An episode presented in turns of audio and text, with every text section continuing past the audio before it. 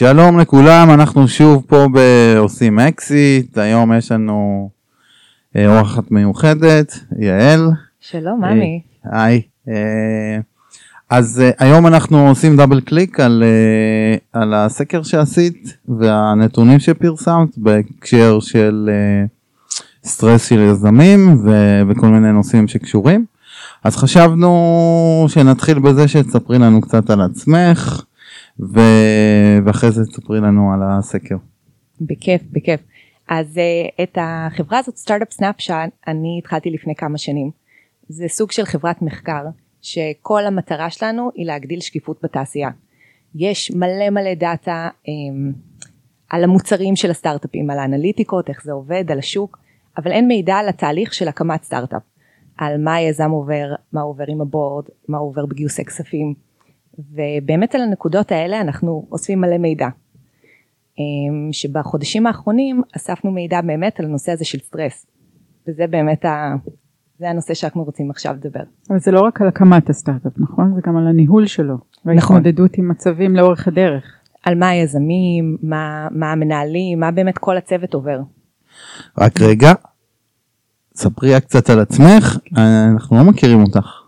אז אני באה מעולם ההשקעות, עבדתי לפני זה ב-investment banking ובשנים האחרונות לעזור לחברות בגיוסים, יכול להיות סטארט-אפים צעירים, קרנות, באמת לעזור להם, להכין אותם למשקיעים. אז אני באמת באה מהזווית הזאת של אה, הבנה עסקית, של באמת להכין חברות אה, לתהליכי גיוס, ומתוך זה באמת בא, בא הרעיון הזה והצורך לסטארט-אפ סנאפשאט. ומה מה, מה היה ה-compelling event שהביא אותך לשאול יזמים על ה... על הבדידות שלהם ועל הלחץ שלהם? היה איזה משהו שגרם לך לשאול בדיוק על זה? אמ, במקור במקור אני הגעתי מעולם הפסיכולוגיה למדתי פסיכולוגיה וזה נושא שמאוד עניין אותי הרבה מאוד שנים אפילו שאחרי זה עברתי לעולם העסקי עשיתי MBA ובאמת נכנסתי יותר לייעוץ העסקי והפיננסי אבל עולם הפסיכולוגיה תמיד תמיד הבנתי שהוא בבסיס של כל כל דבר עסקי ובשנים האחרונות באמת שעבדתי עם היזמים וראיתי את ההתמודדות שלהם תוך אחד תהליכי גיוס ותהליכים עסקיים מאוד קשים ואספשרי עכשיו במצבים המצב הכלכלי המאוד קשה אז הבנתי שזה, שזה בעיה, בעיה ענקית וזה בעיה שלא מדברים עליה ובדיוק כאילו בדיוק בשביל זה יש את סטארט-אפ סנאפשאט לאסוף מידע על הדברים האלה על התהליכים שלא מדברים עליהם. אז קודם כל אנחנו צריכים להודות לך שעשית את זה. אני okay. חושבת ששמתם, יש לך שותפים ב, כן. במיזם הזה, שמתם זרקור מאוד מאוד חשוב על נושא שהיזמים פחות מהירים, בטח אה, אה, מולנו המשקיעים, אנחנו נדבר אחרי זה על הנתונים שאתם אספתם בתוך המחקר הזה, אבל אה, מגיע לכם כל הכבוד, הערתם אותנו. תודה, תודה, כן. וזה ממש כיף לראות באמת איך כולם בתעשייה גם גם לקחו את זה כאיזושהי הזדמנות להתחיל שיחה יותר פתוחה ואיך אומרים בעברית to normalize the conversation סביב, ה, סביב הנושא הזה. כן, אנחנו דיברנו על זה פרק שלם והתכוונו לדבר על זה ואז פרסמת את המספרים וזה נתן לנו אה, רקע מדעי. ואני חייבת להגיד שבזכות הנתונים שאתם פרסמתם אה, קיבלנו חשיפה מאוד גדולה מה שגרם לנו להבין שפרק אחד לא מספיק ונשאלו המון שאלות מיזמים ואחד הדברים הכי משמעותיים שנשאלו אה, מעבר למאיפה הנתונים ומי השתתף ומה עשית ונשמח לשמוע את זה ממך היא הצלילה למערכות היחסים שיש ליזמים בכל ה...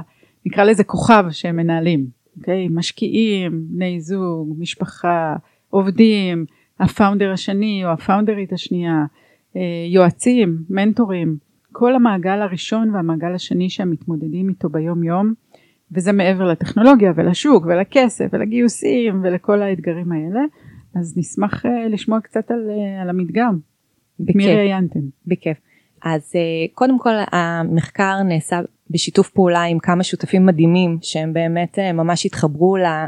ל mission שלנו להגדיל שקיפות בתעשייה זה צחי וייספלד מ Intel Ignite שהוא מדהים והוא מאוד מאוד focused uh, על הנושא הזה של uh, mental health ליזמים. ליאת אהרונסון שהיא הכוכבת של תוכנית זל ונמרוד ורומן מיגאל ארנון ועכשיו Consiglieri אז הם מאוד מאוד עזרו באמת בכל האסטרטגיה פה של מבחינת כתיבת השאלות, הבנת הצרכים, עובדים הרבה מאוד יזמים, אז להגיד אוקיי מה הנושאים פה באמת שחשובים ל, ליזמים. ויש לנו בנוסף סוג של צוות uh, של experts, שזה פסיכולוגים, פסיכיאטרים, executive coaches מכל העולם, שאנחנו בשיחות איתם כל הזמן לנסות להבין מה הסוג של הנקודות. אז לפי זה כתבנו סקר מאוד מאוד מעניין, סקר דיגיטלי, שהתחלנו להפיץ אותו לקהילת יזמים שלנו, יש לנו יזמים, אה, אלפי יזמים בכל העולם, ובסוף ענו יזמים מסביבות יותר מ-400 חברות, שזה בישראל, אירופה וארצות הברית. רוב החברות נקרא לזה היו early stage, גייסו עד 30 מיליון דולר, ובמגוון תחומים. אז uh, התפלגות עד 30 מיליון בכל התעשיות, גברים, נשים, obviously פחות נשים מגברים, אבל uh, מדגם שמייצג את שתי, שני המגדרים. אז, אז זה היה זה היה הקהל של הסקר והגעתם לזה דרך קבוצות שאתם מכירים דרך. אז לנו יש את הקהילת, גם קהילה של אה, יזמים שעונים לנו על הרבה מאוד סקרים וגם אה, נהנים מהדאטה, גם הם אה, משתפים וגם הם צורכים את הדאטה הזה לקבל החלטות יותר טובות, אז הם ענו, וגם באמת מהרבה מאוד שותפים, קרנות שהשתתפו והפיצו את זה, אקסלרטורים, קבוצות בכל העולם. ומצאתם שיש הבדל בין יזמים ישראלים ליזמים שאינם ישראלים? האמת שלא בהרבה פרמטרים. אה, כן ראינו אחדות מאוד מאוד גדולה בתוצאות, אז אה, שזה היה מאוד מעניין לראות, ראינו שוני בדברים שונים, זה יכול להיות אה, גיל, זה יכול להיות מגדר, אבל פחות בישראלי אמריקאי. טוב, אנחנו יודעים שיש יותר יזמיות מ... בחו"ל מאשר כאן, אבל זו בעיה שאנחנו נפתור אותה בפרק אחר, או ננסה לפחות להתמודד איתה בפרק אחר. יש דברים שפחדתם לשאול בסקר? שנמנעתם מלשאול בסקר? אני חושבת שבגלל שהסקר הוא אנונימי והוא דיגיטלי אז זה סוג של שבר את כל המחסומים. לא היה שאלות שפחדנו לשאול ולא היה שאלות שאנשים לא ענו וזה היופי בדבר הזה עשינו אחרי זה הרבה רעיונות אז אוקיי ברעיונות יש איזה שהם פילטרים לאנשים אבל הסקר עצמו אנשים מאוד נפתחו והיה תוצאות אה, תוצאות, תוצאות מפתיעות. מה הייתה התוצאה שהכי הפתיעה אותך בסקר?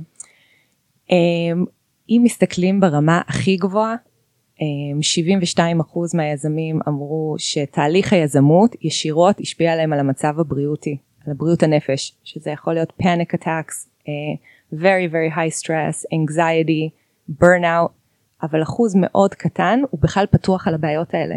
81% אמרו שהם לא פתוחים לגבי הקשיים והאימפקט הזה שהם חווים, ורק 23% מקבלים איזשהו סוג של עזרה מקצועית בכלל. זה יכול להיות קואוץ', זה יכול להיות פסיכולוג, כל עזרה, כל איש מקצוע שיכול לעזור להם להתמודד עם הבעיות האלה שהן לא בעיות קטנות. 81% לא פתוחים לסיוע לגב... ולעזרה? לא, הם לא פתוחים לגבי הקושי שהם לא מספרים לאחרים, לא משתפים, לא פתוחים בכלל אה, תקשורתית לגבי מה שעובר עליהם. זאת אומרת פוטנציאל הפיצוץ אדיר. ממש. אז אני קצת מופתע לטובה. אה, אני יודע ש-23% נשמע מעט מאוד, 1 ל-5, 1 ל-5, עדיין זה הרבה יותר ממה שחשבתי. באמת? אה, כן, אני עכשיו רגע לוקח את הזווית של היזמות והיזמים. אה, זה לא פשוט אה, להחליט ללכת לטיפול באופן כללי, לא רק בעולם של יזמות. בטח לא פשוט לחשוף את זה ולדבר על זה. ואני עדיין מופתע לטובה. המספר הוא אותי מפתיע לטובה למרות שהוא נמוך מאוד. מההיכרות שלי עם אה, יזמים ויזמות, באחוזים הרבה יותר גבוהים הם בסטרס ובבדידות ובלחץ ובייאוש וב...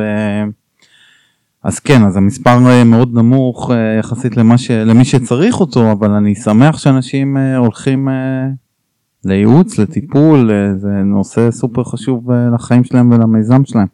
אז יש לך המון שיחות עם יזמים, נכון? כן. יש לכם כל מיני קבוצות חשיבה כאלה, כן. וזה כיף לכם. למשקיעים אין את זה. אין לכם? דרך אגב, לא, אנחנו נדבר על זה באיזה... אנחנו יכולים לעזור לכם, אתם רוצים להתייעץ? יש איזה תעשייה שיש בה קו-פטישן, אנחנו גם מתחרים וגם משתפים פעולה, כן. אז הפתיחות היא במשורה. כן. היא קצת... לא אמיתית אני חושבת אבל זה שיחה שיחה אחרת. אבל מה, מהשיחות שיש לך בקבוצות וגם ממה שאת ראית בסקר עם מי יזמים מתייעצים כשיש להם בעיה. אמ, אז הנתונים שאנחנו מצאנו בצד הזה הם סוג של מפתיעים ומצד שני לא כל כך מפתיעים. אז מספר אחד עם מי שמתייעצים זה בנות בני זוג ומשפחה ואחרי זה חברים. אז זה סוג של תמיכה שהיא לא תמיכה עסקית והיא לא תמיכה ב... הם לא מבינים בתחום שאתה עוסק בו הם לא הקימו סטארט-אפ הם לא יכולים לתת לך אה, עצות אמיתיות או מקצועיות אבל הם יכולים לתת לך איך אומרים a shoulder to lean on איזושהי תמיכה חמה יותר. Um, רק אחרי זה הם מתייעצים עם ה-co-founder פחות מ-50% בכלל פתוחים עם ה-co-founder על הבעיות שהם עוברים שזה מדאיג מאוד ומעלה שאלות שהאם שותף עסקי טוב הוא באמת שותף טוב לדרך הארוכה והלחוצה הזאתי האם הוא יכול להיות מישהו שאתה יכול להיות פתוח איתו לתמוך בו הוא תומך בך ואחרי זה יש יועצים מקצועיים רק אמרנו 23 ובסוף יש את המשקיעים רק 10 אמרו שהם משתפים את המשקיעים שלהם פתוחים איתם לגבי הקשיים שהם עוברים שזה נתון מאוד מאוד מדאיג וממש אור אדום פה לתעשייה. זה לא רק אור אדום זה כבר אותי מכניס לדיכאון. עשרה אחוז מתייעצים עם משקיעים זה אומר שאנחנו לא שותפים אמיתיים זה אומר שהם מתייחסים אלינו כסוג של אה, לא נעים להגיד אבל ארנק. אז אה, לא, לא. דווקא האחריות עלינו לפתח מערכת יחסים, ממי. איך אני אוהב את זה שאנחנו לא חושבים אותו דבר. ברור, לכן אנחנו פה. אה, לא, זה לא בא, לדעתי, זה לא בא מהמקום הזה של אתם ארנק או אתם נמצאים שם בשביל היופי, לא, ממש לא, ההפך. אחד הדברים ש... איזה יופי, משקיעים זה דבר מעצבן. לא, לא, לא, לא, אנחנו לא באותו תדר כנראה, אבל אני דווקא חושב ש... יש איזה משהו בתוך התעשייה הזאת, אקו סיסטם של uh, משקיעים, של בעלי מניות, של יזמים ויזמות, של מנהלים, של עובדים, משהו שקשור לאתוס שהם, uh, שהם מפתחים סביב הלהצליח, לא להצליח, להיות חזק, להיות חלש, איך אני נראה. קשה מאוד להרבה מאוד אנשים uh, להיראות vulnerable, להיראות uh, פגיע. זה לא בא מהמקום של אתם ארנק, זה בא מהמקום של אני לא רוצה להיראות פגיע, חלש, לא יכול, לא מסוגל, יחד עם האנשים שאיתם, שמצפים ממני להצליח ושהשקיעו בי.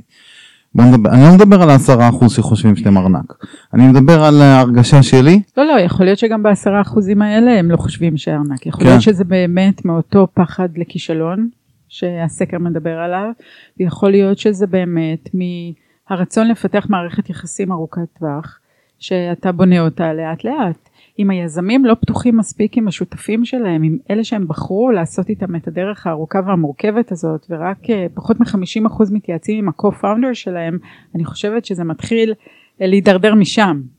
כי כשאתה בא הביתה, אחרי יום מטורף של אה, עשייה וטיפול והחלטות ובעיות ועובדים ומשקיעים ולקוחות ויום לא פשוט בכלל, ואתה נושם לפני שאתה פותח את הדלת אה, ומסובב את המפתח ואתה נכנס הביתה אני לא המצב שאני הדבר הראשון שהייתי רוצה לדבר עליו זה כל הבעיות שעברו לי במשך היום ולכן גם ההתייעצות שאת מדברת עליה עם הספאוס ושוב זה תלוי כן. בגיל ה, גיל היזמים יש ילדים נכון. אין ילדים כמה זמן נשואים את יודעת זה הכל משפיע בהתחלה אנחנו מדברים המון אחרי זה אנחנו מדברים פחות אז זה מאוד מאוד תלוי בגיל, בגילאים של היזמים.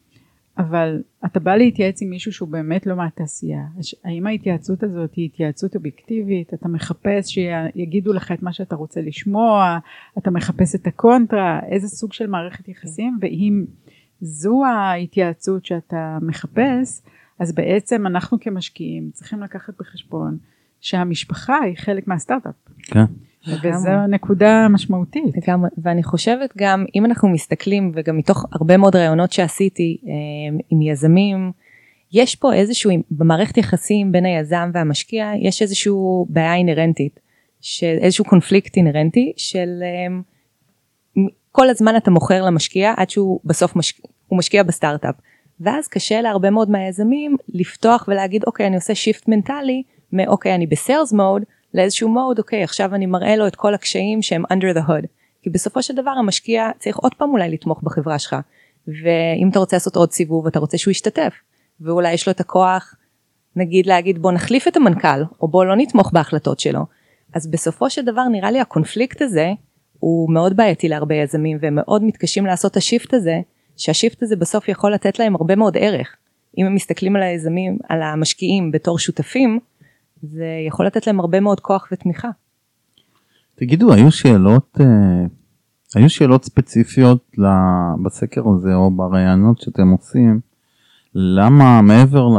למה הם לא מדברים, אה, למה 80% לא מדברים עם אף אחד על הבעיות שלהם? מעבר לזה שהם צריכים להיראות אה, כאלה שמוכרים כל הזמן, יש עוד משהו שם שמפריע? נראה לי שהם כל הזמן ב sales mode בסופו של דבר. זה מאוד קשה בתור יזם אתה כל הזמן מוכר את ה vision. אתה אומר הכל מדהים.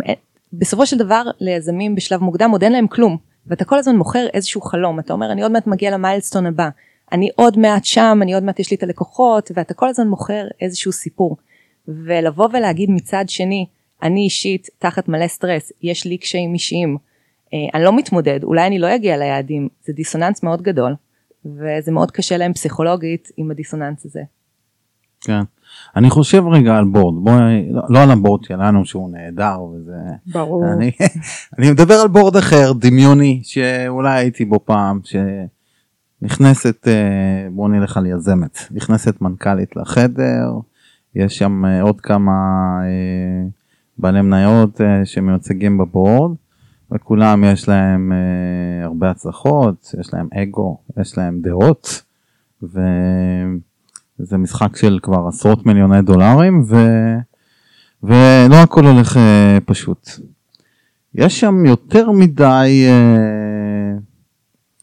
צורך של אנשים להוכיח מסוגלות בשביל שתשאל השאלה הבאה או שיש לי סטרס אני חושב רגע על הסצנה נכנסת המנכ"לית אני בסטרס יש לי לחץ אני לא ישנה בלילה אני לא מסוגלת לסגור את החודש הרבעון הזה נראה טוב אני צריכה את העזרה שלכם. זה אני לא מכיר סצנה כזאת ראית פעם סצנה כזאת? אז אני לא חושבת שזה סצנה ל board, אבל, אבל דרך אגב אנחנו ראינו את זה לא מזמן בעיתונות, יש אה, יזמים שנכנסים בדיוק לפינה הזאת שאתה תיארת כרגע, ואז הם מתחילים לדווח דיווחים שהם אינם נכונים, לתת נתונים שהם אינם נכונים, לנפח תוצאות, לדחות החלטות, אז אני לא חושבת שיש גם כאלה שלא, אתה עושה אה. ככה כאילו... לא לא לא, כאילו זה לא בסדר, מה ש... בוא, יש... זה דוגמה לא טובה לכלום. בדיוק, ולכן ההתמודדות עם הסטרס צריכה להיות באחריותם של, המשקיעים בשלבים הראשונים.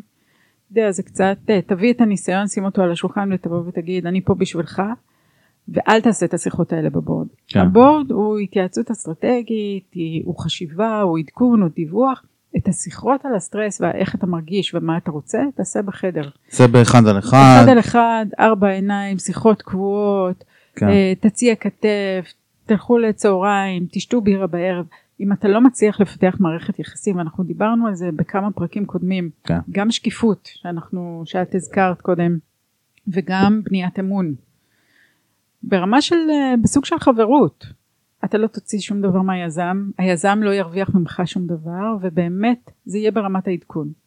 אני צריך קשר לזה, תעשה לי קשר לזה, אם לא הצלחת לקשר את היזם למי שהוא רצה אז אתה משקיע לו טוב, אם היזם לא הצליח ל- ל- להביא את המכירות ברבעון כמו שאתה ציפית, היזם לא טוב ומערכת היחסים הזאת אה, יורדת לטמיון, ולכן הבורד הוא לא מקום להגיד אני בסטרס. הבורד כן מקום להגיד אני, אני בבעיה, אנחנו בדיליי, בואו נראה איך אנחנו חושבים ועושים את זה ביחד, אבל הוא לא מקום בואו לחשוף באמת כן. את, ה, את הלב, את התחושות ואת הרגשות. אה, בדרך כלל יש גם עובדים נוספים אה, בבורד. כן. אתה מזמין את החשב או את ה-CFO, אתה מזמין את ה-HR, אתה מזמין את מנהל המכירות.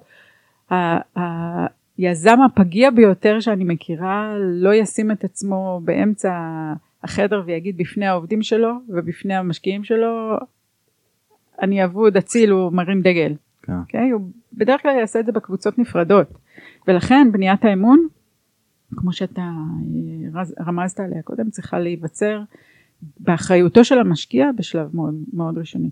בואו אנחנו באים עם ניסיון אחרת למה אנחנו צריכים לשבת סביב שולחן הבורד. כן. בואו תזהו את המצב שבו היזם מתחיל להזיע שאתם נכנסים לחדר זה מצב רע. היזם שמתחמק קצת מטלפונים זה סימן לא טוב. כן. יזם שמאחר לפגישות, לא מגיע, אה, שפתאום לוקח חופש ארוך. אה, יש המון אינדיקטורים שאתה יכול לזהות שהיזם נמצא בסטרס והוא פחות מתמודד איתם. ולכן אני חושבת שבמערכת יחסים שאתה בונה עם היזמים ועם הדירקטורים האחרים סביב השולחן, בוא תפתח חושים. לגמרי. זה חלק מהיכולת שלנו להיות משקיעים טובים או לא טובים. ואיך אתם באמת בתור, פת אני אביא את השאלה אלייך, איך אתם בתור משקיעים באמת יכולים לפתח את הקשר הזה אפילו שלב אחד לפני, אמ, ליצור את, ה, את השקיפות, את היכולת to be vulnerable עם היזמים, כאילו ליצור איזושהי שיחה פתוחה יותר. כדי שהם... זה תמיד בא בדוגמה אישית. Mm. אם אתה לא leading by example, אתה לא שווה כלום בעיניי. אנחנו מכירים את זה מהצבא, אנחנו מכירים את זה מהסטארט-אפים שלנו, אנחנו מכירים את זה מה... אה, אפילו ישיבה בבורדים שהם אה, של חברות ציבוריות. תן דוגמה. וכשאתה יושב עם יזם ומפתח איתו מערכת יחסים, תגיד גם אני הייתי פגיע פעם. תן סיפורים שאתה חווית. אפשר ללמוד המון מחוויות אישיות ומסיפורים. תשים את הלב שלך על השולחן באותה מידה. מערכת יחסים שהיא לא שוויונית היא לא מערכת יחסים. אוקיי? ולכן שהזכרתי קודם שאנחנו רק ארנק, זה המקום האחרון שאני רוצה להיות בו. אה, אני חושבת שפעם סיפרתי לך מי יש לי חברה שאומרת שאימא שלה כשהיא אה, תמות היא תבקש בצבא שישימו כספומט על הקבר שלה, אבל רק בשטרות של 20 כדי שהילדים יבואו הרבה. אז, אז שם אני לא רוצה להיות. אני רוצה להיות במקום שאני הטלפון הראשון או השני, אחרי האישה או אחרי הבעל או אחרי הספאוס, אה, מי שזה לא יהיה, לבוא ולהגיד בואי מה עושים, איך, איך פותרים, איך נרתמים לתוך העניין הזה וזה רק מדוגמאות אישיות. אתה נחשף היזם ייחשף, ולא זה לא יקרה. אני מסכים עם חלק ניכר ממה שאמרת. ומה לא? אה, לא, אני רציתי להתמקד במילה אחת שאמרתם, שתיכן, ואולי זה עניין של ניסיון. אני יכול להגיד לכם uh, מהצד שלי, ויש כאלה שאומרים שיש לי קצת ניסיון, uh, אותנטיות זה הדבר היחיד שעובד לי. אני יכול להגיד לכל מי שמקשיב שחוץ מאותנטיות, כל השאר לא עבד. uh, ואני עדיין משלם מחיר על זה עד היום. אז אז אולי זה עניין של ניסיון, יש נתונים בסקר על הקשר בין הגיל, בין הניסיון, זה הרודיה הראשון של היזמים. הרודיה השני, יש, יש התייחסות לזה? לגמרי, לגמרי. אמ, נתון אחד שמאוד בלט שיש בו אה, הבדלים בגילאים באמת, זה הפחד מכישלון, fear of failure, שראינו שהוא פחד שמנהל הרבה מאוד יזמים, שממש הם אמרו שזה הפחד מספר אחד שלהם וזה מה שמנהל הרבה מאוד מההחלטות שלהם. וזה באמת יורד עם הגיל. אז ככל שהיזמים יותר מנוסים, הם באמת מבינים שאוקיי, הם, אנחנו, זה לא ספרינט זה מרתון, ויהיה בתוך המרתון הזה ups and downs כלכליים, ואני עכשיו לא פעם ראשונה נתקל באיזשהו uh, סייקל כלכלי קשה, וזה מה שזה, ואני עכשיו מתמודד, ואני יכול להגיד שקשה לי, ואני לא פוחד לקחת סיכונים בתוך הדבר הזה. וליזמים הצעירים זה הרבה יותר קשה, הרבה, זה פעם ראשונה שהם נתקלים בכזה דבר. כן, אז אני יכול לתת את הזווית שלי לעניין הזה בדיוק. Fear of failure לא הולך לשום מקום, הוא נשאר, גם אם אתה רץ פעם רביעית. רק שזה הופך להיות גורם למוטיבציה מאשר גורם משתק. זה, אף אחד פה לא נמצא בשביל להיכשל, ולהיכשל זה לא בסדר. יש אולי מישהו שחושב שזה לא בסדר, אבל אתה יכול לקחת את זה למקום שדוחף אותך, אה, ואתה יכול לקחת את זה למקום שמשתק אותך. אני יכול אה, לתת דוגמה ספציפית שלא מזמן דיברתי, אני לא זוכר אם זה היה פה או במקום אחר. שיש לי את ה... יש לי אימג'ים בראש של המשקיעים דווקא, אלה שאמרו לי, בחיים לא תצליח, לא יצא מזה שום דבר, אה, למה אתה הולך לשם בכלל, ועוד כל מיני שלל של, אה, של אה, דברים כאלה שאולי בהתחלת הדרך הזה הדבר הזה היה משתק אותי, אבל אני חייב להגיד שאני הופך את זה ואני אומר, אני אראה להם מה זה, כאילו, זה, זה הופך לגורם מוטיבציה. אה, אבל פירו פלר נמצא שם כל הזמן, אף אחד לא רוצה להיכשל, אנחנו רוצים להצליח, אבל זה מעניין ש... שאתם ממש ראיתם את זה בסקר, את התשובות לשאלות. לגמרי, ונראה לי בתקופה הכלכלית היום, זה המצב הוא מאוד שונה, כי ברגיל תמיד יש לך fear of failure, ותמיד אתה יכול בתור המנכ"ל להגיד אוקיי מה אני עושה עם זה, אני סוג של עושה fine tuning למוצר, לצוותים, כאילו יש לך הרבה דברים שהם בשליטתך, אבל עכשיו היזמים מתמודדים עם דברים המערכת הבנקאות העולמית, downturn כלכלי ו inflation, זה דברים שהם, שהם הרבה פעמים מעבר לשליטתם, והדברים הענקיים האלה גורמים להרבה מאוד פחדים וקשיים. אז אנחנו רואים, ב... מכיוון שאנחנו כבר קצת זקנים, אז היינו בכמה... יודפת! קצת, קצת, אמרתי מאוד, קצת זקנים, וראינו משבר אחד או שניים, אז יש שתי תופעות שמאוד מאפיינות uh, זמן משבר. האחד, uh, שהוא גורם למוטיבציית על, למרות ואף על פי כן אני אצליח. והדבר השני, שהוא הופך להיות תירוץ. ואז uh, יזמים אומרים, טוב, זה לא הייתה אשמתנו, mm. זה הסביבה, פתאום למדו מילה חדשה, המקרו, כן. זה הסביבה, זה הווינטג', זה, זה, זה כולם נכשלו, זה לא רק אני. וזה בדיוק מה שעושה את ההבדל בין יזם טוב ליזם פחות טוב. יזם שבכל קושי יסתכל ויראה אוקיי אם אני מצליח בזה אז אני לא מיטו אני the best. ואנחנו רוצים להשקיע ביזמים שהם the best. העניין הוא שכשאנחנו מתחילים להשקיע ב-early stage ואתם בחנתם יזמים אה, דיברתם עם יזמים אה, מאוד מאוד צעירים והם ענו לסקר שלכם אה, אנחנו כמשקיעים לא יודעים אם הם the best או לא. אנחנו יכולים לחשוב שהם the best. אנחנו יכולים להאמין שהם the best אבל מה שקרה פה בשנתיים האחרונות בטרפת של בוא נגיד פומו באיפה הידיעה אה, של מי שלא ישקיע מפספס את ההזדמנות הכי טובה ולתת term sheet ב-24 שעות, לא הייתה לנו באמת הזדמנות להכיר את היזמים כמו כן. שצריך ולדעת האם יש להם את, ה, את האקס פקטור הזה והם יהיו אלה שיהיו ה-the best או הם יהיו אלה שבמשבר הראשון יישברו ויגידו זה לא בשבילי זה היה גדול עליי או השוק אה, היה בעייתי המשקיעים לא תמכו בי כי יש משבר כלכלי עולמי וכולי. ואני חושבת שאנחנו נמצאים בעיצומו של עידן בעולם ההשקעות שלא חווינו אותו מעבר. לא אנחנו כמשקיעים ולא היזמים כ- כיזמים והעובדים תקועים באמצע ואני חושבת שהחשיבות של המחקר שלכם בעוד אה, חמש-שש שנים שאנחנו נוכל להסתכל אחורה ולבחון את אותם יזמים שענו לסקר איפה הם נמצאים היום נוכל לדעת האם התמיכה של ה-23% שקיבלו באמת סייעה להם והביאה mm. אותם למקומות יותר טובים או שכל השאר היה אה, תירוץ. אז אה, אני חושבת שהבעיה אצלנו כמשקיעים בתקופה של השנתיים שלוש האחרונות שבה הייתה עלייה מאוד מאוד גבוהה גם בכמות הכסף וגם בכמות ההשקעות בסטארט-אפים. הייתה ממש אינפלציה ענקית בדבר הזה, גרמה לזה שאנחנו נדע לזהות יותר נכון את אלה שאולי תהיה להם בעיה להתמודד עם בעיות. ולא נצליח ליצור איתם את מערכת היחסים הנדרשת על מנת לסייע ולעזור להם כי את מתארת פה תמונה מזעזעת. רק עשרה אחוז מהיזמים עשרה אחוזים מהיזמים סומכים על המשקיעים שלהם ויכולים לבוא לשוחח איתם בשיחה פתוחה ולבקש עזרה. זה זה כישלון נוראי שלנו. והשאלה אם הכישלון הזה נובע באמת מהתקופה האחרונה של השלוש שנים שבה לא הספקנו להכיר אחד את השני או שזה זה אופיים של היזמים. אבל עמי את זה אתה יודע יותר טוב ממני. אז בוא נסתכל רגע על הדאטה שוב אני לא יודע אם זה צריך בסקר אבל uh, אני רגע מוציא את השנתיים האחרונות מהמשוואה נחזיר אותם עוד רגע. ואני מסתכל נגיד בהיסטוריה של uh, השלושים שנה האחרונות. אה, היה קשה לסטארט-אפים זה לא פעם ראשונה שקשה נכון? כאילו כמה סטארט-אפים את מכירה שלא הייתה נקודה אחת מאוד קשה. אה, אין כאלה. אין כאלה. זאת אומרת אה, אני מכיר אחד שהכל הלך לו אבל כל השאר וזה לא מעט היה איזה נקודה שזה כמעט נגמר הכסף או שנגמר הכסף או שהשוק החליט שזה לא. ברור. כל סטארט-אפ מגיע לדאון. אז, אז הנושא הזה של התמודדות עם אה, קושי נמצא כל הזמן, רק מה שאת אומרת זה שלא היה זמן לבדוק אם... אה, נכון, והקושי היחיד הוא לא רק כסף.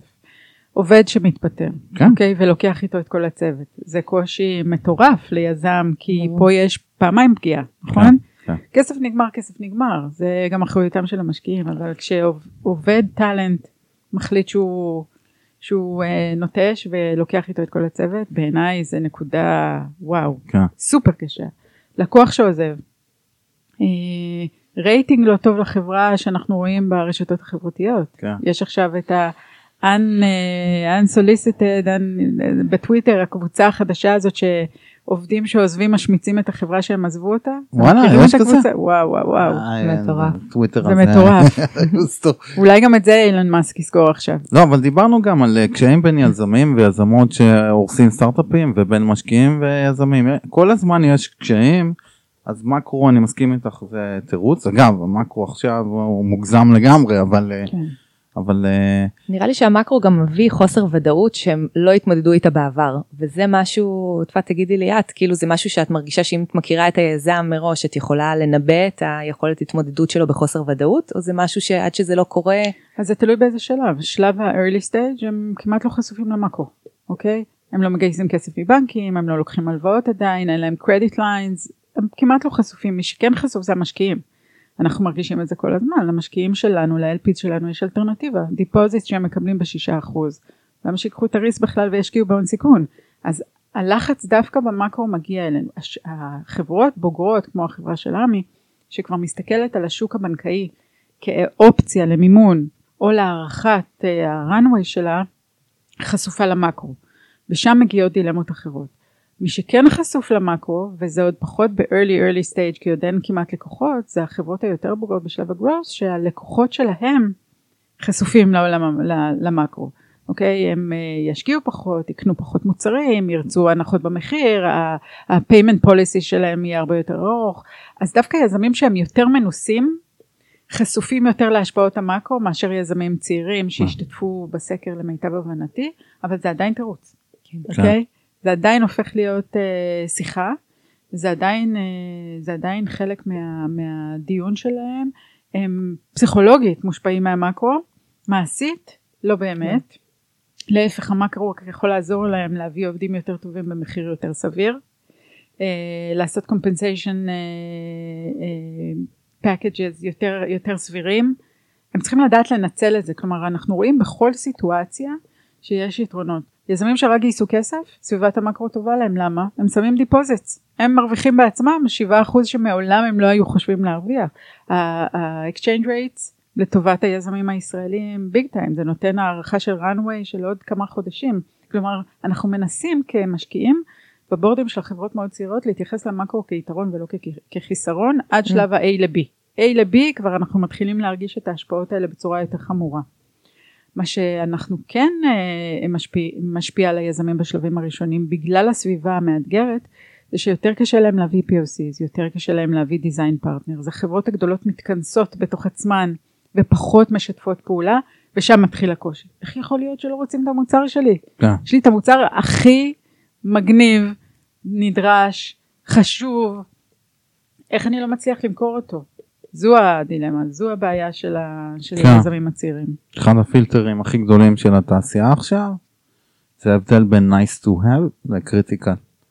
לקוחות לא מתעסקים עם nice to have אם זה קריטי עליהם הם יעשו הכל אבל אם זה נחמד לא וזה ממש פוגע ב-product market fit או מכוון product market fit אגב זה הזדמנות אה, לסטארט-אפים. אתה לקחת את זה לעוד שלב, אנחנו תמיד היינו אומרים nice to have to must have, critical זה אחלה הגדרה. כן. לא היום אני אומר לך מהלקוחות שלנו כל ה-funnel שלנו התרוקן מ-nice to have ו-must have רק קריטי רק קריטי רק בזה זה אגב עושה את החיים שלנו יותר קלים בפאנל אבל הפאנל יותר קטן ויותר מדויק.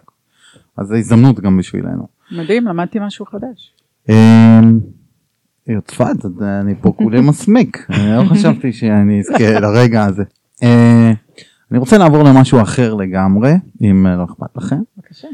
אה, בפעם הראשונה שצללנו לתוך העניין הזה הדבר שאמרנו שנטפל בו קצת יותר לעומק זה בדיוק הדבר שאני חושש ממנו וזה לדבר קצת על זוגיות ומשפחה ופאונדרים ופאונדרים. אז אמרת מקודם שכשאת נכנסת הביתה את נושמת ומנסה להיכנס לעולם השני לגמרי. גם אני אני אה, ממש ממש ממש לא רוצה להכניס את הסטרס שלי מהמשרד אה, הביתה ואני רוצה לחיות בעולם אחר כשאני נכנס הביתה וזה מאוד קשה לעשות אבל אני ממש מכוון לשם. אז רציתי לשאול קודם כל איזה נתונים אה, בסקר את יכולה לספר על הנושא של אה, שיתוף עם ה... אמרת אה, שזה ה-first line of support זה הבני זוג והמשפחה. לגמרי, כן. אבל מה יש שם חוץ ממאמילה, אה, פיטרת 35 אנשים, איזה חזק אתה, ויש שם איזה משהו קצת יותר מאשר אה, הרומנטיות הקצרה הזאת שהיא חמש דקות? כן, אז אחוז מאוד גדול גם אמרו ש, שהם very frequently sharing, ומה שלא מפתיע זה נשים עושות את זה הרבה יותר מאשר אה, נשים יזמיות עושות את זה יותר מגברים.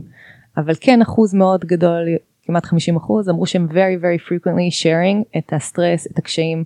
וגם עם מה שדיברנו לפני, ש-72% יש להם panic attacks, burnout, אה, anxiety, זה לא דברים שאתה יכול לעשות סוג של switch off שאתה מגיע הביתה. במיוחד אם בשלבים, נקרא לזה יותר אפילו בשלבים המוקדמים, הבן או בת הזוג הם סוג של silent partner במיזם. הם לוקחים סיכון, אתה אולי לא מרוויחים משכורת בהתחלה, הם לוקחים איתך את אותה, אותו סיכון, הם צריכים לעשות הרבה יותר בבית, בזמן שאתה עובד את השעות המאוד ארוכות, אז מאוד קשה להפריד. אני אה, שוב אה, אומר, אני, הדבר האחרון שאני רוצה לעשות כשאני מגיע הביתה זה להכניס את הסטרס ואת ה, אה, את כל התחושות השליליות שמלוות יזמות הביתה, למרות שאשתי השותפה שלי, בדיוק כמו שאמרתי, הייתה שם כש, כשהיה מאוד קשה, אבל אני לא רוצה להכניס אותה לתוך הסטרס, אני ממש מרחיק אותה, אני ההפך מהסקר שלך, אני לא משתף. אבל השאלה אם בזמן שאין סטרס, אה, יזמים משתפים אה, באותה מידה, אוקיי? בזמן אה, שגרה, או שלוקחים את זה כמובן מאליו. כי יש, יש דרך לשתף, את יודעת, ברכילות, עובד הזה עשה ככה, זה עשה ככה, שותף שלי עשה ככה, ואני לא יודע מה לעשות. או לבוא ואת יודעת, שיתוף בהתלוננות, או שיתוף תוך כדי סיפור, כחלק, מה, כחלק מהחבילה. אני חושבת שיש הבדל מאוד מאוד גדול בין לבוא ולפרוק ולבוא ו... ולתאם עמדות ולשתף ושיהיה מטבחון. Okay, אוקיי? יש בורד ויש את המטבחון אה, מטבחון בבית שבעצם קובע את ההחלטות המשמעותיות ואנחנו כבר נתקלנו בסטארט-אפים שיש יזמים שמעבר לזה שיש מטבחון הקשר בין היזמים הוא דווקא טוב ואז הבנות זוג של שני היזמים או הבני זוג של היזמיות לצערי אין לנו יש לנו רק חברה אחת שיש לה שתי יזמיות בעצם. אה, אז האם הבני זוג באמת מאוד מאוד מעורבים וגם מעורבים בינם לבין עצמם. זאת אומרת יש פה מלא מערכות יחסים שאנחנו כמשקיעים צריכים לקחת אותם אה, בחשבון שלא היינו מודעים אליהם קודם אוקיי אתה לא פוגש את הבני זוג לפני שאתה משקיע בחברה בעוד שהם חלק מאוד מאוד משמעותי מהחברה. Uh, אני חושבת שאנחנו פוגשים אותם ולא נעים לי להגיד, אתה יודע מתי? מה, בחתונות והלוויות? לא, כשיזמים מתגרשים וצריך לחלק את, ה, את ההחזקות של היזם בין כן. שני בני הזוג שהתגרשו, ואז יש לנו כמה סטארט-אפים כאלה. כן, כן. ואז אנחנו פוגשים את הבן זוג uh, שכאילו היה מאחורי הקלעים ופגשנו אותו רק באירועי חברה. ופתאום הוא הופך להיות נוכח מאוד בקאפ טייבל, יש לנו אפילו ב, בחברה אחת שהוא שולח אובזרבר לישיבות, כלומר וואו. זה חלק בלתי נפרד מה, מהסטארט-אפ עצמו, ואולי אנחנו צריכים לחשוב על מודל אחר, אולי אנחנו, אם היה קצת יותר זמן להשקיע, אז יכול להיות שהפגישות הן uh, צריכות להיות uh, עם היזם וכל השאר. אבל זה דילמה מאוד קשה כי גם כשאנחנו לוקחים עובד אה, בכיר מאוד לעבוד אצלנו אנחנו לא נפגשים עם בני הזוג שלו אנחנו לא עושים רעיון קולקטיבי. לגמרי. סקופ. סקופ. יש אה, נתונים בסקר על כמה פרידות או מה ההשפעה של הסטרס הזה או של הבדידות הזאת על uh, כמות הגירושים? ש... זה סופר סופר מעניין ואנחנו ממשיכים עכשיו לעשות עוד uh, מחקרי deep dive באמת על נושאים מסוימים אז אחד זה כאילו יזמות ואהבה ועל כל האספקטים של זה וגם uh, מהבני זוג עצמם לאסוף קצת דאטה לראות את הצד השני של השולחן אז סופר סופר מעניין. אני חושבת שזה מעניין מעבר לקטע הרכילותי זה ממש קטע של התנהלות. כן. אתה יודע אנחנו צריכים כלים גם לדבר הזה ודרך אגב יותר גם ליזמים יותר בוגרים לגבי הילדים. אותי נורא יעניין למשל, האם הילדים של יזמים ירצו להיות יזמים בעצמם, או שהם יתרחקו מזה. אתה יודע, סקר, יש מחקר סוציולוגי מאוד אה, משמעותי שאומר שהילדים ב-85% בוחרים במקצוע של ההורים שלהם. מעניין. וזה סקר, אה, עוד שלמדתי בבית ספר אה, סוציולוגיה פעם, מזמן, מזמן, מזמן. אה, אה, למדנו את הסקר הזה שאנחנו בדרך כלל הולכים למעגלים הקרובים אלינו, ילדים של בנקאים יהיו בנקאים, ילדים של... אה, אה, זה- וזה אה, ילדים של מורים ירצו לפעמים להיות מורים בגלל שהם היו איתם יותר בבית, בגלל שזה מקצוע נורא קשה. כן? אני לא הייתי עושה את זה, אבל... ומאוד חשוב, מקצוע מאוד חשוב. מאוד. אבל השאלה, תגיד, אצלך, הילדים ירצו להיות אה, יזמים? אז אה, כן, אני שואל את עצמי את זה מדי פעם. אה, נראה לי שאחת המשימות שלי זה, זה שהם אה, שזאת תהיה אחת האופציות שלהם. אני לא דוחף אותם לא לאיפה שהייתי בצבא ולא למה שעשיתי בחיים ולא למחשבים ותוכנה ולא, אבל אני בהחלט מנסה לתת להם אה, אה, איזשהו vision לעתיד שלהם, אפשר. אה, למשל למאיה, מאיה את יכולה להיות יזמית, את לא חייבת להיות אה, דוגמנית או זמרת, לא, לא שיש משהו לא בסדר בלהיות דוגמנית או זמרת, אבל הרבה פעמים הרול מודל של אה, בנות זה לאו דווקא אה, יזמים ויזמיות, ואני חושב שזה אחת הבעיות שאין מספיק יזמות. איתן וירדן הם כל הזמן מסתכלים, שואלים, אה, בוחנים, לא יודע אם הם יהיו, אבל אני לא אתפלא אם יהיו, הם אה, ילכו לכיוון של אבל אה, הסבירות שהם יהיו יזמות. בהייטק. כי לזה הם נחשפו רוב, אה, רוב חייהם. לזה לאו דווקא, כאילו זה אני חייב להגיד שלי חשוב מאוד לחשוף אה, להם מנעד מאוד מאוד גדול של אפשרויות, אז אני לא בטוח אה, שירדן יהיה דווקא ילך להייטק, איתן יכול להיות שכן, אבל הסבירות גבוהה. אני כן. יכולה לספר לכם שזה ממש, זה לא, לא מדגם ולא מייצג שום דבר, אבל אצלי בבית זה הדיבור. זאת אומרת, כולם מדברים את אותה שפה, הם נחשפו לזה הם מאז מגיל מאוד צעיר, הם ראו משקיעים אצלנו בבית, הם ראו יזמים אצלנו בבית, הם, זה מעניין אותם, הם, אה, חלקם ישבו בחלק מהשיחות והאזינו ו, וככה אה, מאוד מסקרן אותם. ונתתי הרצאה ב, אה, באוניברסיטת רייכמן לפני שבוע והייתה תחרות של סטארט-אפים. אה, שלושה סטארט-אפים מהשבעה שהציגו זה ילדים של יזמים. וואלה. וואו. אז ככה הנקודה הזאת אה, אה, עברה בראשי ואמרתי וואו, כאילו באמת יש פה משהו, איזה גלגל כזה שאנחנו, אה, אולי אני צריכה להתחיל לקנות אופציות בילדים של יזמים שהשקעתי בהם, היו נורא מוצלחים. אבל לא, צחוק בצד, יש פה איזה גלגל שעם כל הקושי שאנחנו מדברים עליו היום, ועם כל הדילמות, הרגעים של ההצלחה בקושי הזה, ואני חושבת שחשוב שגם אנחנו נדבר על הנושא הזה, יש המון המון דילמות והמון קשיים, אבל במאניה דיפרסיה שכולנו חווים בתעשייה הזו, יש גם המון נקודות של סיפוק אדיר. שהסיפוק הזה אומר, פתרתי בעיה משמעותית, הצלחתי אה, אה, למכור ללקוח משמעותי ויצרתי מצב שבו הלקוח מרוצה, הוא, הוא עובד יותר נכון, הוא עובד יותר יעיל, אה, מכרתי אה, מוצר בהרבה כסף, שימחתי משקיעים, העובדים שלי מבסוטים ומרוצים, יש גם המון נקודות שנותנות לנו אנרגיה להתמודד עם המשבר הבא. והמאניה דיפרסיה הזו אה, היא קצת אה, גמל, אנחנו צריכים ליצור מצב שהדבשת מתמלאה בסיפורי אה, הצלחה וסיפוק ועניין אצל היזמים כדי שיצליחו לצלוח את המשבר הבא. וזה חלק מהתפקיד שלנו כמשקיעים, אני רואה בזה אה, אחריות מאוד מאוד מאוד גדולה. אז השאלה אם הסקר דיבר גם על הנקודות שבהם היזמים אומרים אוקיי אנחנו בסטרס ובבעיה קשה, אבל עם אלה שהם התייעצו איתם על מנת להתמודד בנקודות נקודות השפל שלהם, מה הייתה, מה היה הטריגר שאמר אוקיי אני רוצה להמשיך עוד שלוש ארבע שנים ולא גרם להם להרים ידיים אני הולך זהו אני הולך מאוד מעניין, מאוד מעניין וזה נקודות לגמרי לסקרים הבאים.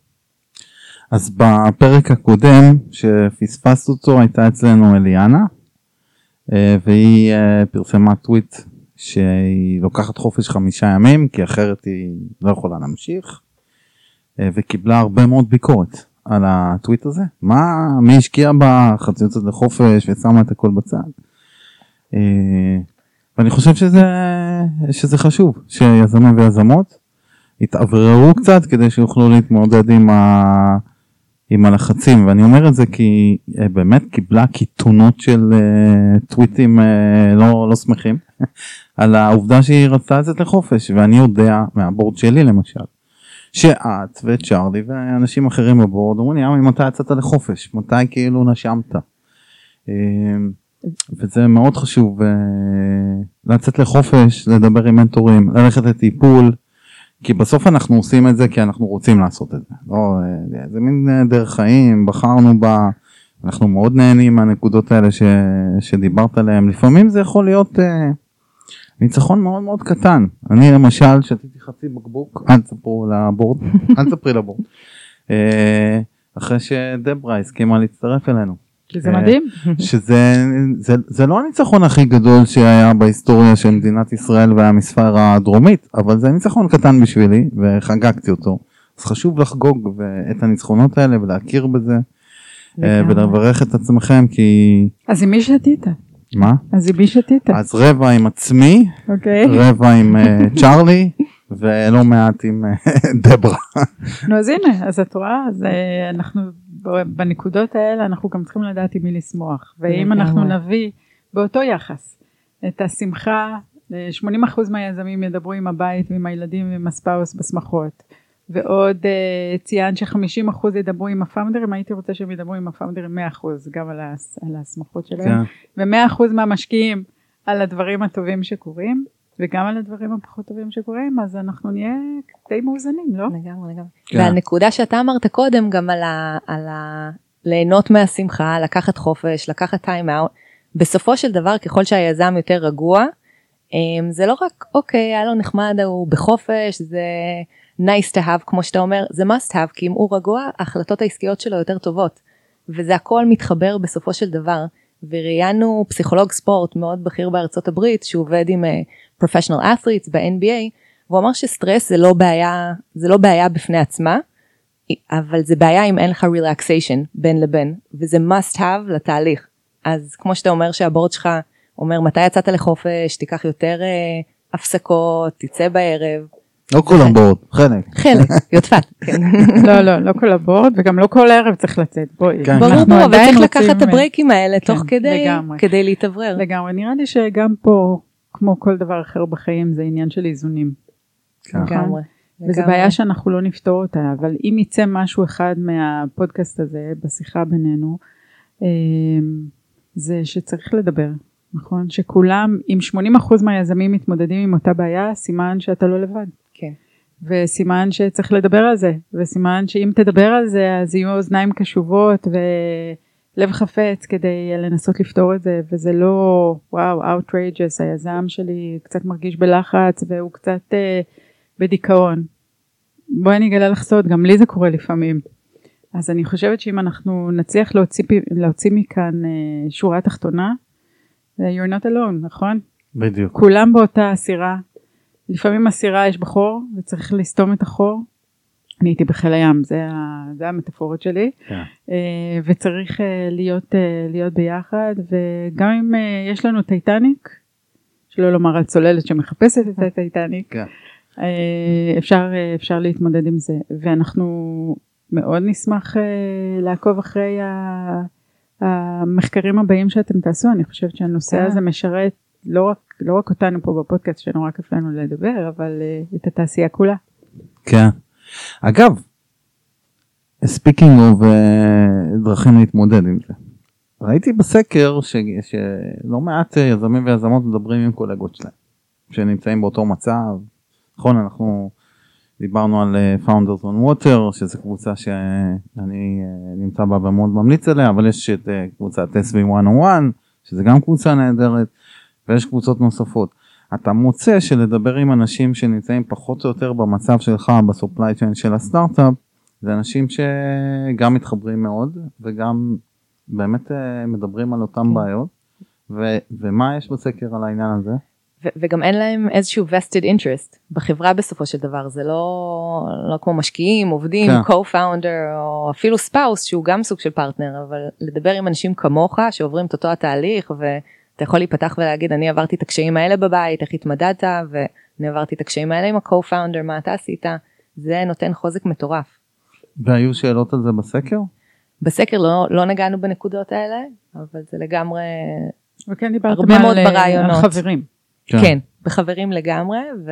אבל חברים לאו דווקא עוברים את אותו הדבר. הם לא יודעים להגיד לך, עברנו את אותו התהליך שאתה עובר. אבל הרבה מאוד מהרעיונות זה נקודה שעלתה. אבל למה זה מעניין, אותי מאוד מעניין בסקר באיזה שלב היזמים מפסיקים להתייעץ אחד עם השני.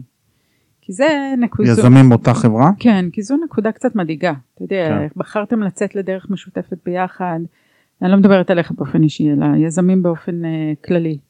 יזמים מחליטים לצאת לדרך משותפת ביחד, אומרים, אנחנו יודעים שאנחנו נהיה עכשיו שבע, עשר שנים, אחד, אחד בשביל השני, ובאיזשהו שלב זה מפסיק. השאלה אם זה מפסיק מהיזם שנבחר להיות ה-CEO ליזם שאינו ה-CEO או, או הפוך. כי אם הם לא מתייעצים אחד עם השני ובשלב מאוד, מאוד מוקדם כמו שאתם מתארים בסקר הם הולכים ומתייעצים עם החברים בסטארט-אפים האחרים זה אומר שהם לא, אין להם אה, קונטרה, אין להם פידבק מבפנים, זה לא טוב.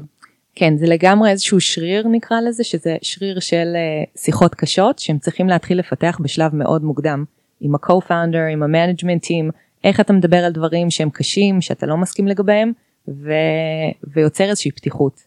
זה לגמרי. אז uh, הנחתם את התשתית uh, לפרק אחר לגמרי, כי... לא נוכל לדבר על זה בדקה וחצי, אני ואת ואת, אה, שלושתנו מכירים הרבה מאוד אה, סטארט-אפים שהיזמים נפרדו, או שהם לא מצליחים לעבוד אחד עם השני. זה נושא עצום, זה גורם סיכון, אחד מלדעתי חמשת הגורמי סיכון הכי גדולים לסטארט-אפים, אה, ואם לא אחד מהשניים. וצריך לתלות זה, אני יכול לספר שבסקרים אנחנו נפרדנו מאחד הקו-פאונדרים לפני כמה שנים, אגב לא נפרדנו ברע, אבל נפרדנו, אה, ו...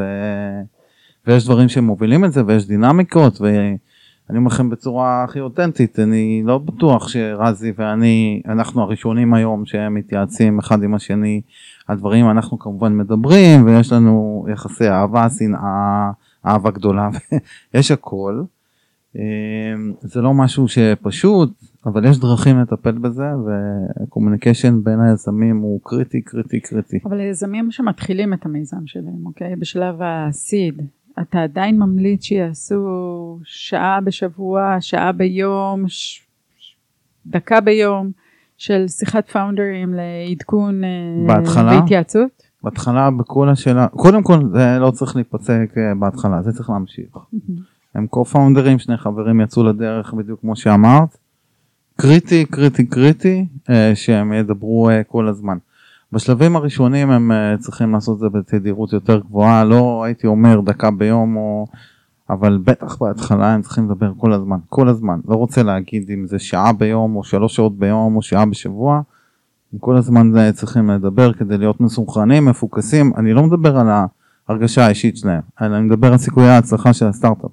כל הזמן צריכים להיות בערך באותו פייג' לא תמיד באותו תדר, זה טכנולוג, זה איש עסקים, זה ראה את האור בצד ימין, זה רואה את האור מקדימה, אה, אבל בהחלט צריך לדבר הרבה מאוד אחד עם השני. תקשורת בין יזמים ויזמיות אה, זה קריטי. אז יש משקיע שאני מאוד מכבדת בתעשייה שאנחנו מושקעים איתו בכמה חברות, מקרן אמריקאית גדולה, שאומר שבשלב ה-A צריך להוריד מכרטיס הביקור, היום הם וירטואליים, אבל את המילה, אה, את הצירוף מילים co-founder.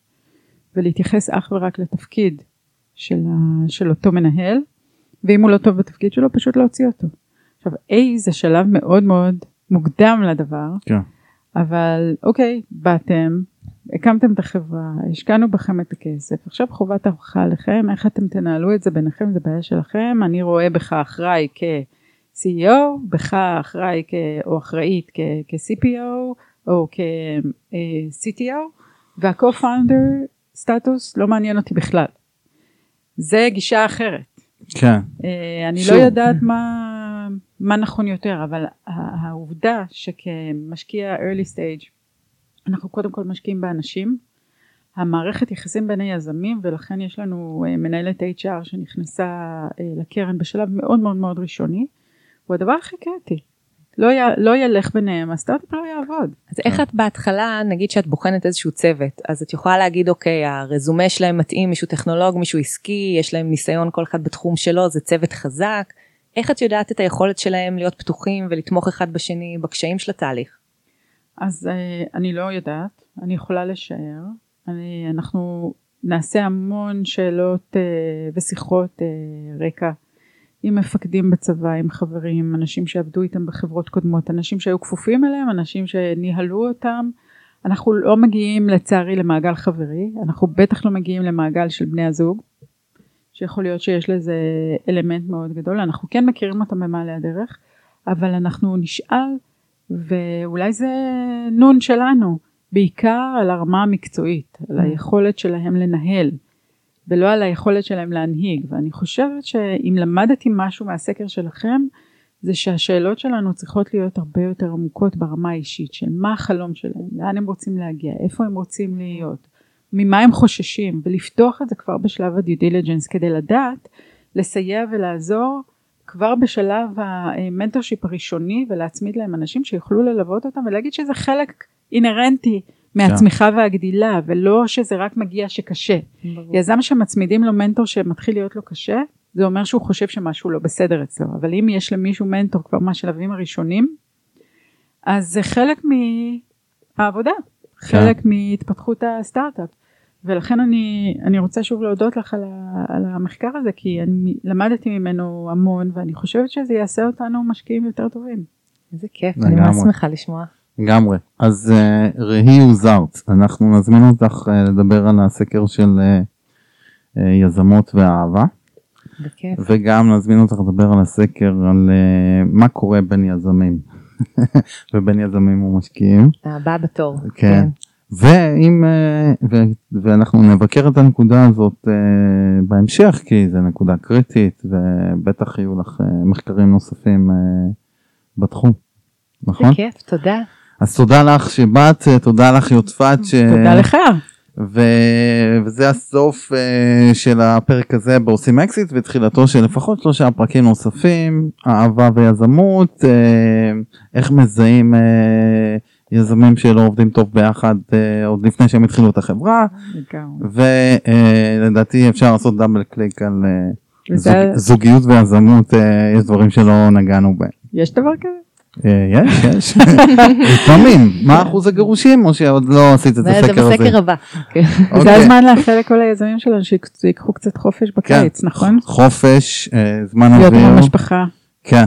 ולחזור אה, מלאי מרץ. לגמרי. יאללה, תודה רבה. תודה.